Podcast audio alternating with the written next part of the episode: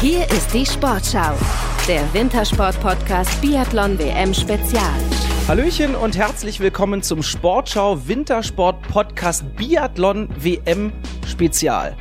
Jo, zugegeben etwas sperriger Name, dafür aber umso knackigerer Inhalt. Wir bringen euch jeden Tag die heißesten News, besten Geschichten und Hintergründe aus Oberhof mit wechselnden Talkgästen. Mein Name ist Uri Sahavi, heute geht's also los. Tag 1, erster Wettbewerb ist die Mixed-Staffel und Premierengast ist einer, der im Biathlon-Kosmos wirklich keine lange Anmoderation braucht. Drei Olympiamedaillen hat er gewonnen, zweimal ist er Weltmeister geworden, letztes Jahr hat er seine Karriere beendet und jetzt ist er Sportschau-Experte. Erik Lesser, schön, dass du da bist. Ich grüße, hallo.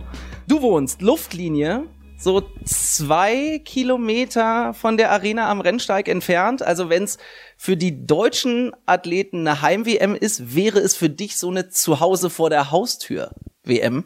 Wärst du nicht doch gerne am Start? Ich wäre nicht gerne am Start, definitiv nicht, nein. Ähm, A lässt meine Form nicht zu und B bin ich auch ganz glücklich mit der Situation aktuell, einfach mal Papa zu sein. Merkst du auch rund um dein Zuhause hier in Oberhof, dass die Vorfreude des Knistern steigt? Also ich merke so ein bisschen, ja. Ähm, bei mir selber haben wir unseren Hauseingang schön geschmückt, haben Biathleten aufgestellt, ein paar Fahnen aufgehangen. Es haben sich einige daran beteiligt auch und natürlich mit den ganzen äh, WM-Hütten mit Quarkbällchen und Crepe, da kann man auch schon mal vorab zum, äh, nach dem Kindergarten mal vorbeispringen und es sind immer mehr Leute da und da so in der Bühne, wenn so eine Eröffnungsfeier mal geprobt wird, da fängt es schon ein bisschen an zu knistern. Wie vor jedem Großereignis wird natürlich spekuliert, wer wird der Star, die große Überraschung. Auch das werden wir beide gleich tun. Können die Deutschen um Medaillen mitlaufen? Auch eine Frage, die sich immer stellt, hat sich auch meine Kollegin Tabea Kunze gestellt und wir hören mal rein. Anderthalb Wochen Biathlon-Party in Oberhof. Neun Wettkampftage voller Emotionen. Für die deutschen Biathleten um Denise Hermann-Wick ist es mehr als nur der Saisonhöhepunkt. Wirklich Biathlon Heim-WM in Oberhof. Es wird ein Riesending für ganz Sportdeutschland und ich sag mal, das kann man nur mit positiven Gedanken verknüpfen. Olympiasiegerin Hermann Wick ist in einer insgesamt durchwachsenen deutschen Saison die Starterin mit den größten WM-Medaillenchancen. Beim letzten Weltcup in Antolz holte sie mit überragender Laufform und stabilen Schießleistungen den Sieg in der Verfolgung. Ein Extra-Push für Oberhof, aber nicht mehr, betont die 34-Jährige. Bei der WM, das sind wieder neue Wettkämpfe, neue Umgebenheiten und da muss man wieder seinen eigenen Tunnel finden. Und das ist natürlich das Ziel und die Herausforderung und die geben wir auch als Team natürlich an. Bei den Männern sind die deutschen Medaillenchancen in den Einzelrennen dagegen klein. Die Norweger um Saisondominator Johannes Tinjes Bö haben die Podiumsplätze fest im Griff. Die deutsche Staffel um Benedikt Doll schaffte es aber in jedem Saisonrennen aufs Podest. Äh, man sieht, äh, wir kriegen, glaube ich, mit der Aufstellung immer sehr solide Rennen hin. Ich glaube, das Setting passt und es gibt auf jeden Fall Selbstbewusstsein. Wenn man Pech hat, kann es trotzdem auch mal nur ein vierter Platz sein, aber wenn es aufs Podest geht, umso schöner. Für die deutschen Staffeln ist ein Platz auf dem Podium das erklärte Ziel. Bei den Einzelrennen ist man dagegen zurückhaltender, weil neben den Top-Leuten Doll und Hermann Wick vielen die Erfahrung fehlt. Biathlon-Sportdirektor Felix Bitterling hofft trotzdem auf die eine oder andere glänzende Überraschung und auf nachhaltige WM-Effekte für seinen Sport. Wir haben die Hoffnung, dass die WM in Oberhof einen neuen kleinen Biathlon-Boom auslöst, gerade in Deutschland äh, nach den schweren Corona-Jahren wirklich eine neue Begeisterung entfachen kann. Dass es dafür den ein oder anderen deutschen Erfolg braucht, ist klar. Insgesamt 150.000 Tickets sind für die Rennen bislang verkauft. Damit wird es an den Wochenenden richtig voll. Und das Wetter spielt auch mit. Winterlich verschneit und knackig kalt ist die WM-Vorhersage für Oberhof. So, Erik, wer kann bei den Männern den Norwegern gefährlich werden. Das ist ja schon eine erdrückende Dominanz gewesen in dieser Saison. Die Norweger können ja nur sich selbst gefährlich werden, wenn man sich so den Saisonverlauf anschaut. Äh, ich hoffe natürlich, dass die Schweden wieder zur alter Form finden mit Samuelsson und Ponzi Luoma. Ich hoffe, dass ein Fillon Maillet zu seiner Form findet, ein Emilien Chaclin sein, sein Liegenschießen im Griff hat. Dass aber auch aus deutscher Sicht äh, Benny Doll mal ja, so ein bisschen seinen Kopf zusammenkriegt, dass er auch im Sprint wieder konkurrenzfähig ist. Also nicht wieder Konkurrenz, sondern auch, dass er das, das Podium angreifen kann, weil äh, ein Athlet mit seinem Stand sollte schon auch als Weltmeister 2017 im Sprint schon auch irgendwo Richtung Podium schielen. Kopf zusammenkriegen ist äh, eine interessante Formulierung. Was meinst du damit genau? Na, bei Benny habe ich oftmals so mein persönliches Gefühl, ich weiß nicht, wie er darüber denkt, äh, dass er immer viele Sachen ausprobiert und irgendwie nochmal so und nochmal dieses macht und jenes macht, aber einfach mal alles zusammenbringen, alles, was er vorher im Training arbeitet hat, das Positive zusammenfassen, das auch im Kopf zusammenbündeln, zu einem Knoten verknoten und dann einfach nur im Wettkampf abrufen. Bei den deutschen Frauen ist oder sind alle Augen auf Denise Herrmann Wick gerichtet. Das ist möglicherweise ihr letzter ganz großer Auftritt. Ähm, die ist Hoffnungsträgerin, auch Leaderin in der deutschen Mannschaft. Ähm, wie geht man mit so einem Druck um? Das weiß ich nicht. in so einer Situation war ich ja nie. Hast du doch, doch natürlich jahrelang gemacht? Ja, nein, aber ich bin doch nicht als, äh, als Weltcup-Siegerin zu einer WM gefahren. Also Siegerin sowieso nicht, aber Weltcup-Sieger auch nicht. Und in so einer, ich war nie in einer Position, wo man von mir erwartet hat, dass ich eine Medaille gewinne. Dann war ich ja in keinster Weise. Daher kann ich das gar nicht so richtig beurteilen. Aber wenn ich jetzt in ihrer Lage wäre, würde ich sagen, ich bin, könnte völlig entspannt sein. Weltmeisterin Östersund, Olympiasiegerin Peking. Sie hat alles erreicht, was man als Biathlet, Biathletin erreichen kann. Oberhof ist jetzt eigentlich nur noch so das i-Tüpfelchen. Und sie muss, glaube ich, einfach nur die Saison nochmal zusammenfassen und das zur WM bringen. Und ob es dann zum WM-Titel reicht oder äh, zu Silber und Bronze, das ist ja, weiß ich nicht, ich glaube ich in ihrer Form in Antolz eine Frage der Zeit. Nicht, dass jetzt eine, eine Medaille äh, einfach mal so im Vorbeigehen äh, gewonnen ist. Aber ich glaube, Denise sollte sich da nicht so viel Druck machen. Du hast ja dein Ohr noch am deutschen Team dran. Was hörst du so? Äh, ich habe mein Ohr ganz weit weg vom Team gerade. ich wollte nicht so Nervbolzen sein und permanent fragen, wie läuft die Vorbereitung, weil äh, es ist natürlich für mich auch schwierig, einmal der, der Freund, der Kumpel zu sein, der fragt, wie geht's dir eigentlich wirklich? Und dann äh, wo ich vielleicht auch als ja, irgendwie nebenbei Podcaster und TV-Experte frage, dass ich da so den die Gabel richtig hinbekomme, dass die das habe ich mich lieber rausgelassen, gar nicht erst gefragt. Ich lasse mich überraschen, wie die Mixstaffel läuft. Ähm, hab mal kurz mal mit den Technikern mal gesprochen, die habe ich beim Training getroffen, aber sonst habe ich ja ganz viel Abstand gewonnen. Heute geht's also los mit der Mixstaffel. Zwei Frauen, zwei Männer pro Nation. Wie findest du den Wettbewerb? Finde ich extrem spannend ich bin zwar selten oder doch ab und zu bin ich schon die Mixstaffel glauben, aber so im Weltcup-Zirkus äh, doch eher seltener aufgestellt worden. Es bringt das ganze Feld zusammen, weil jede Nation bekommt zwei starke ähm, Frauen und zwei starke Männer hin. Und daher ist das ein sehr spannender Wettkampf, der, denke ich, verspricht, dass wir auch sicherlich eine Schweizer Mannschaft zum Beispiel haben, die um das Podest mitkämpfen kann. Wie wichtig ist auch jetzt mit so ein bisschen deutscher Brille auf so ein Auftakt in eine Heim-WM? Lassen wir mal das Heim weg, das streichen wir mal. Mixstaffel ist der Auftakt in so eine WM, das ist natürlich ganz gut zu sehen, wie funktioniert das Material, haben wir uns da ganz gut, also da jeder, die vier beteiligten Athleten haben wir uns gut eingestellt, hat auch erstmal das gepasst. Für diejenigen, die dabei sind, ist es natürlich toll und für diejenigen, die zugucken, die freuen sich natürlich, wenn der Erfolg kommt, weil dann ist schon mal so der, ja, das, das Nachgefrage in den Medien ist erstmal vorbei. Man hat aber ein bisschen, bisschen Druck vom Kessel genommen. Es wurde natürlich, so wie es häufig der Fall ist, auch über die Bedingungen hier in Oberhof lange diskutiert. Ähm, jetzt sind in den vergangenen Wochen oder ist in den vergangenen Wochen viel Schnee gefallen. Aus Oberhof wurde wieder Snowberhof. Äh, du warst jetzt viel auf den Strecken unterwegs. Wie sind die Bedingungen aus deiner Sicht? Die Bedingungen sind, glaube ich, nahezu perfekt. Ich würde sagen, dass sie perfekt sind. Ich hatte letzte Woche mal Donnerstag oder Freitag mal die Möglichkeit genutzt, mal illegal mich auf der Wettkampfstrecke bewegt, bevor sie eigentlich irgendwie eröffnet war. Und ich habe, ja, ganz, uh, da kam fast Polizei, fast, fast, wurde fast gerufen. Die wären fast losgefahren.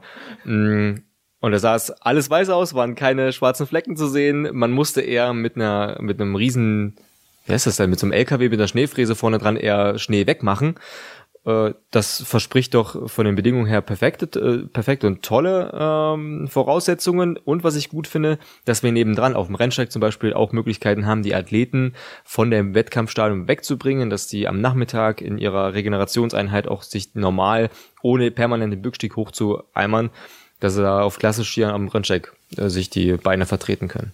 Wie sehr wirken sich solche guten Bedingungen auch auf die auf den Zustand, die Mentalität der Sportlerinnen und Sportler aus? Beschäftigt man sich im Vorfeld einer WM viel mit den Bedingungen oder ist es, sobald es losgeht, dann irgendwie auch egal?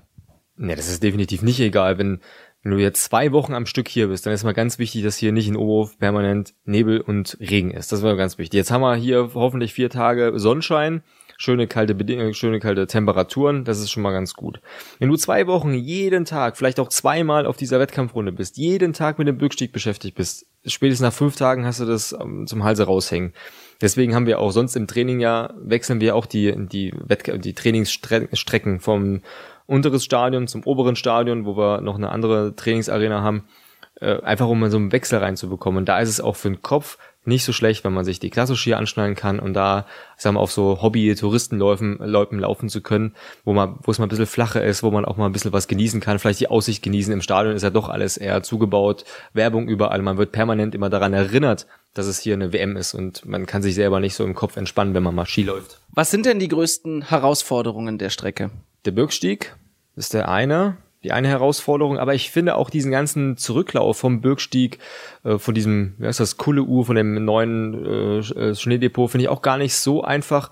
Da muss man extrem viel Geschwindigkeit aufbauen und mitnehmen ins Stadion, kriegt man schon den ersten Kontakt vor den, von den Zuschauern ähm, kriegt man nochmal so geballt 25.000 Stimmen um die Ohren gehauen, bevor man dann in diese ungeliebte lange Sägespäne mit Henkelschleife, was auch nicht ganz so einfach ist, aber ich würde sagen, so der Bürgstieg und dieses, ja, dieses leichte Auf und Ab äh, Richtung Stadion zurück, das sind so die, für mich die zwei Knackpunkte.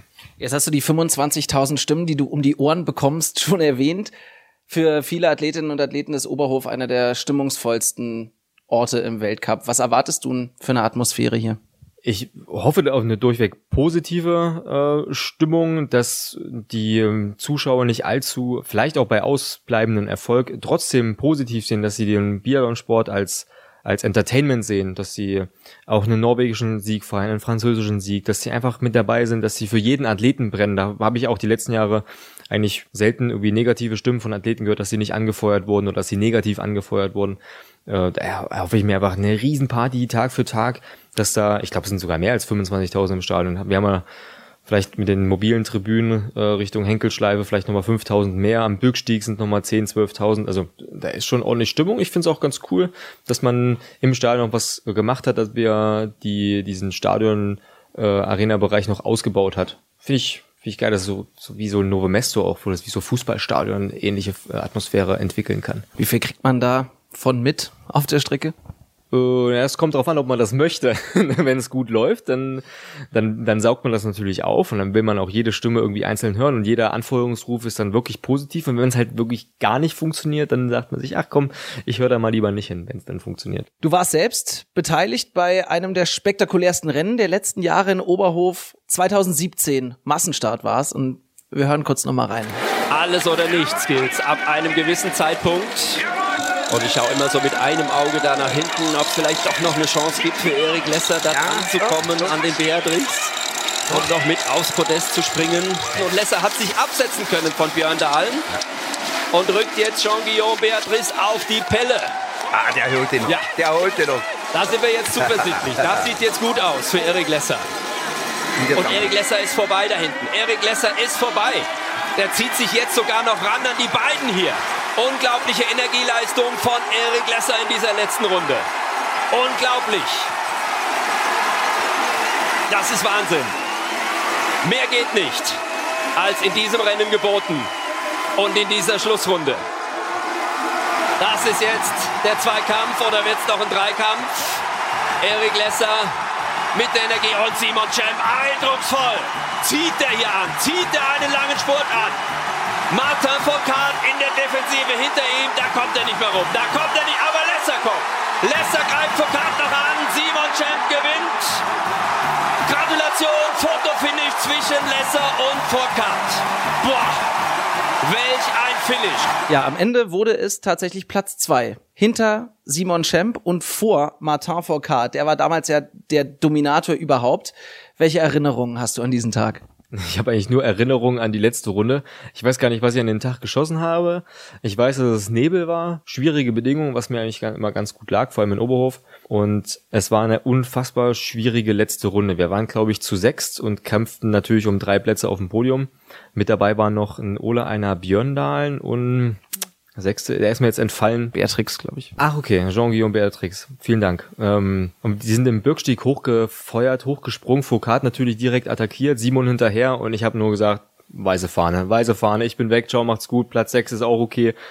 und habe dann aber irgendwie auf der letzten Runde gemerkt, dass es doch noch, dass, da ist noch was drinne. Ich habe hab die anderen nicht ganz aus dem Auge verloren und habe den ersten den Franzosen wieder eingeholt und auf der langen Sägespinnen oder einer Björndalen, wo ich mir dachte, irgendwie, vielleicht haben die anderen auch einfach zu früh attackiert. Und so schnell ich, so schnell konnte ich gar nicht gucken, war ich auf einmal dran an Foucault und, und Schemp. Hab natürlich davon profitiert, dass die beiden sich auch ein bisschen belauert haben. Das war ja damals auch ein großes Duell. Schemp gegen Foucault. Gerade in den Verfolgungs- und Massenstartrennen und auch in den Staffeln zum Schluss. Und auf der Zielgeraden äh, bin ich gar nicht traurig, dass ich gegen Simon verloren habe. Aber ich bin unendlich froh und auch auch stolz, dass ich wenigstens auf der Zielgerade einmal einen Sprint meiner Karriere gewonnen habe und das gegen Martin Foucault. Also das äh, ist mir nach wie vor sehr positiv im Kopf. In der zweiten Woche jetzt hier bei der WM stehst du als Sportschau-Experte vor der Kamera. Wie verfolgst du die WM in der ersten Woche? Ja, morgen werde ich, glaube ich, ganz gemütlich zu Hause vom Fernseher verbringen. Ich hoffe ja, dass ich, ja doch, irgendeiner muss ja das Kinder, Kind vom Kindergarten abholen. Ja, mal gucken, wie wir das, wie wir das organisatorisch hinkriegen. Am 10. habe ich mal eine Einladung äh, vom OK. Da kann ich damit, da kann ich mit dabei sein. Und sonst muss ich mal schauen, wie, ich da live dabei sein kann. Aber wenn dann am, Fernsehen sieht man, finde ich eh mehr. Hat mehr, hat mehr Kameraeinstellungen, hat ein paar Slow-Mos vielleicht. Und dann, ich habe zu Hause natürlich auch die Competition-Analyse, wo ich direkt Live-Timing und sowas habe. Da bin ich dann doch eher so der Nerd. Nächste Woche gibt's ja dann auch eine Premiere. Du und Arndt gemeinsam als Experten. Was dürfen denn oder worauf dürfen sich denn die Zuschauerinnen und Zuschauer freuen? Ja, da muss ich mit Arndt nochmal äh, ins Gespräch gehen, was wir uns eigentlich genau vorgenommen haben.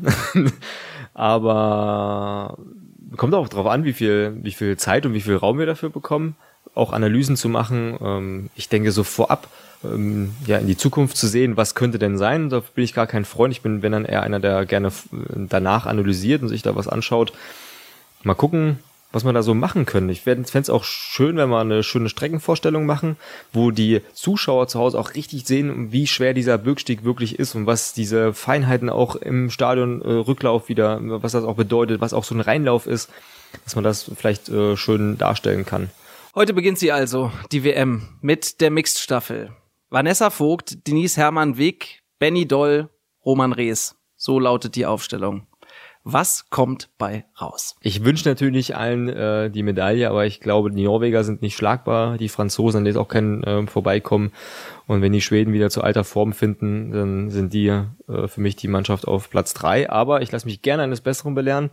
Und wenn die deutsche Mannschaft eine Medaille gewinnt, ähm, bin ich gerne dabei, hier eine große Party abzufeiern. Würdest du dich festlegen und sagen, wie viele Medaillen die Deutschen bei dieser WM holen?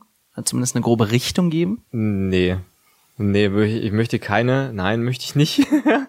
also wir können nur sagen, dass wir in den Staffeln gerne eine Medaille gewinnen wollen. Okay, das ist auch äh, sollte auch der Anspruch der deutschen Mannschaft sein. Aber in den Einzelrennen kann halt eben viel passieren. Eine Denise Herrmann darf gerne mit einer Medaille rechnen, alle anderen eher nicht. Also wenn Denise keine Medaille im Einzelrennen gewinnt, dann könnte das für sie eine Enttäuschung sein. Dann sollte das für sie in der Form vor der WM auch eine Enttäuschung sein. Äh, aber für gerade im Männerbereich, wenn Benny keine Medaille holt, wenn Roman keine Medaille holt, dann, dann ist es halt so. Und wenn Platz 4, 5, 6 rauskommt, ist es immer noch ein sehr, sehr gutes Ergebnis, was auch zu honorieren gilt. Vielen Dank, Erik. Wir freuen uns auf diese Biathlon-WM und heute auf den Auftakt in der Mixed-Staffel. Vielen Dank fürs Reinklicken da draußen und wir hören uns dann morgen wieder bei der Biathlon-WM in Oberhof.